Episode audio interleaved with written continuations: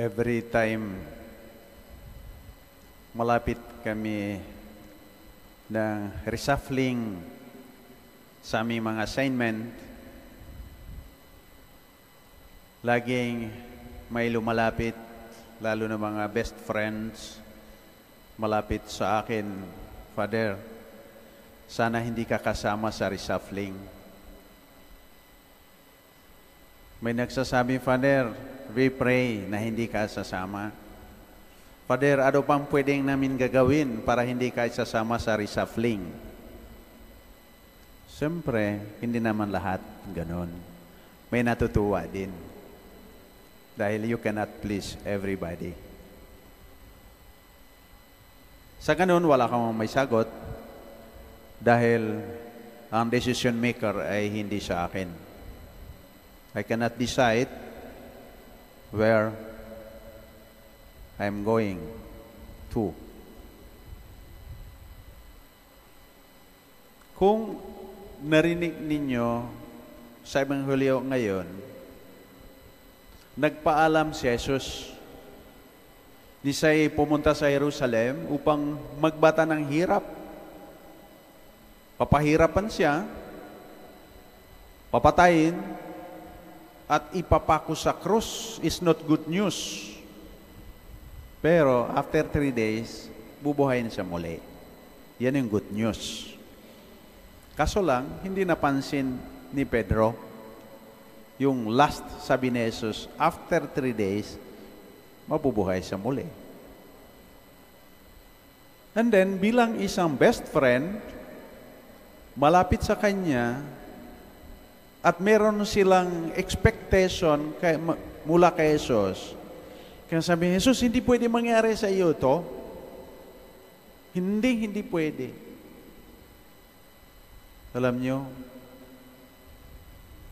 napakasama yung salita ni Jesus. Lumayo ka, Satanas. Dahil yung inisip mo ay, yung salita mo yan ay hindi mula sa Diyos, pero salita ng tao. Pinupuri sa mga maraming bagay ito si Pedro, pero ngayon sinabi niya, Satanas. Sabi ni, ni Pedro, ano ka ba? Mahal na mahal ko kayo. Gusto kong maligtas ka, ayaw kang papahirapin at tapatayin, tapos sabihin mo ako ay satanas. Pero kung pansin nyo, si Pedro may kailangan din bilang tao. Kasi si Pedro may hangarin din sa buhay para iligtas siya, para meron siyang yung buhay niya ay magaan, hindi nahihirapan. Sa palike lahat tayo. Isa sa intention natin sa ating prayer, sa ating pagdadasal, sa pagsunod kay Jesus ay para magaan ang buhay. Para maluwag ang buhay. Pero pansin nyo, hindi naman ganun. The more you pray, parang pabigat na pabigat ang buhay.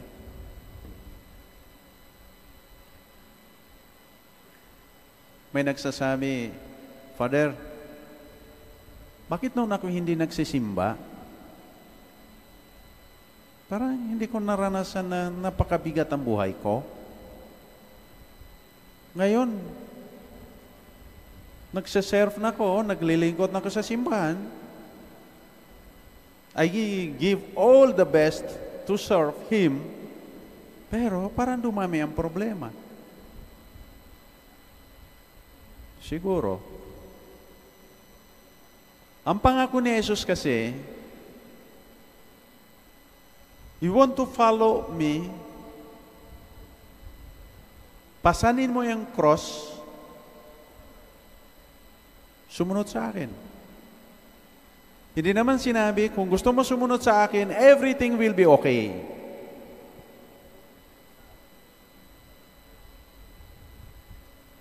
Anong ibig sabihin nito?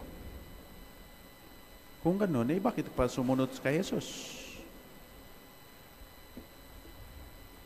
Dahil ang tunay ng buhay ay dapat magbata ng hirap talaga. Walang instant, walang magic sa buhay. Dadaan ka talaga sa hirap. Dahil at the end, pananagutan mo lahat by your own. Yung gospel kahapon, tungkol sa sampung dalaga, yung lima ay nagdala ng ilaw, lamps, may oil. Yung lima ay wala.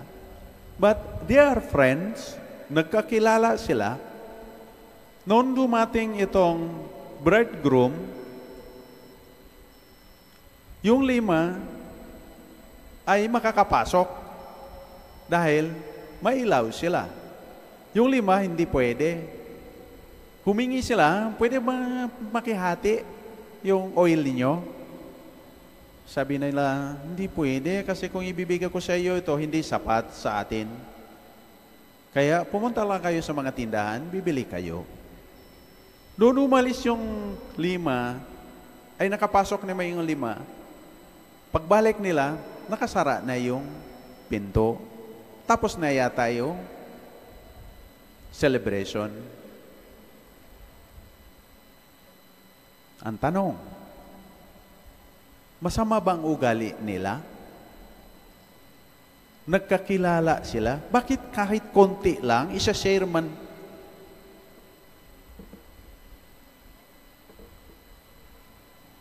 Alam niyo anong lesson doon? Kahit magkakaibigan kayo, kahit mag-asawa kayo, kahit magkakapatid kayo, kahit matalik na kayong kaibigan, pagdating sa last hour ating buhay, last minute ang ating buhay, sa pagharap sa Diyos, pagpasok sa kahariang langit, only you can enter. Hindi mo pwedeng bit-bit yung kasama mo. Kailan mo siyang bit-bit ang kasama mo para makasampasok lahat? Kasi gusto ng Diyos lahat ay isa safe, makakapasok sa kaharian langit. Kailan? Hanggat nabubuhay ka pa. Hanggat pwede ka pa mag-serve. Yan ang mission mo. Kaya, yung sinasabi ni Jesus, take up your cross and follow me. Ibig sabihin, para makakapasok ka sa langit, marami kang isasakripisyo. There is five priorities pinaka-importante sa buhay. Ang pinaka number one priority ang Diyos, God. Yun yung pinaka-importante. Everything will follow. Kayo, yung mga pamilya, number two, family. Number three, work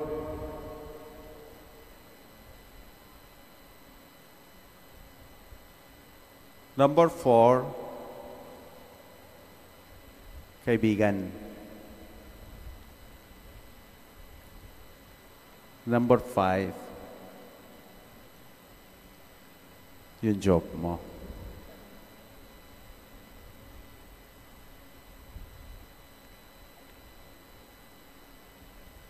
Maraming kang isasakripisyo dito for God, Para sa pamilya, sa sakripisyo mo, yung bisyo mo, isacrifice mo yun. Yung hilik mo, ang habi mo, sa sakripisyo mo yun. Para lang makakasama ka sa bahay, to give priority the best time for your family, ay laging ka nasa bahay, sakripisyo mo yun. Ganon din sa work. Do your best. Yung trabaho mo is for you. Yung company kinasasakupan mo, it's yours. Do your best. Sakripisyo mo lahat. Kaya, yun yung cross na yan. Kaya maraming bagay kailangan sakripisyo natin. Yung mahilig sa mga marites, gossiping, chismis. Alam niyo yung chismis, mag-ingat kayo. Nakaka-addict yun. Kaya don't start it. Huwag mo sinimulan. Gagamitin ka na satanas. Masarap kasi ikukwentuhan mo yung kasama ng ibang tao. Kalat yun. Kaya nakaka-addict. Sakripisyo mo yun. Stop it. Kung mahilig ka magsusugal, hilig mo yan eh. Sakripisyo mo yan. Stop it. Yun yung sacrifice. Kung mahilig kang uminom, sabi daw, hindi kang nakakatulog, hindi ka uminom. Hindi naman totoo. Kung mahilig ka sa barkada, nakalimutan mo ang pamilya dahil lang sa, laging ka na sa barkada, stop it. Yun yung sakripisyo natin kailangan gawin. Kung masadong kang kuripot, laging ganan, ganito. Ang initan ka ng kamay ko. Open your hand. Magbigay ka. Sakripisyo mo, ano yung meron? Sacrifice yung the best for you. Yun yung cross yung sinasabi ni Jesus. And then, ang pangako ni Jesus ay ibabalik sa iyo, siksik, liglig, at umapaw, kung sa sacrifice mo, yun the best for you. Para sa ikakabuti ng iba. Alam niyo, maraming bagay kailangan natin sakripisyo. Baka hindi natin naintindihan ngayon, pero at the end, maintindihan din natin. Salamat. Sinisacrifice ko yun. Alam nyo, may isang kaibigan ako, family friend, lumapit sa akin. Alam mo, Father, I am proud of my wife dahil noon ako eh, nasa ibang bahay, kinuha niya ako. Binawi niya ako. Dinala niya ako sa bahay. May lima akong anak. Alam niyo nga yun, yung anak ko, na professional silang lahat. Hindi ko maisip anong nangyari sa akin kung hindi ako binawi ng aking asawa. Dahil binawi niya ako, yun, masayang buhay namin. Sabi ko, hindi ka nagagalit. Magalit ako noon, pero ngayon na-realize ko, tama pala siya. Buti na pakatapang ng asawa ko, binawi ako. At masaya ko ngayon. Nagmamahalan kami at naintindihan ko yung sakripisyo ng asawa ko at sakripisyo ko rin na nagsasama kami. At ngayon, we enjoy. Dahil professionals lahat ng aking mga anak. Yun yung sakripisyo sa buhay. Yun yung cross, yung pinapangako ni Jesus. Take up your cross and follow me.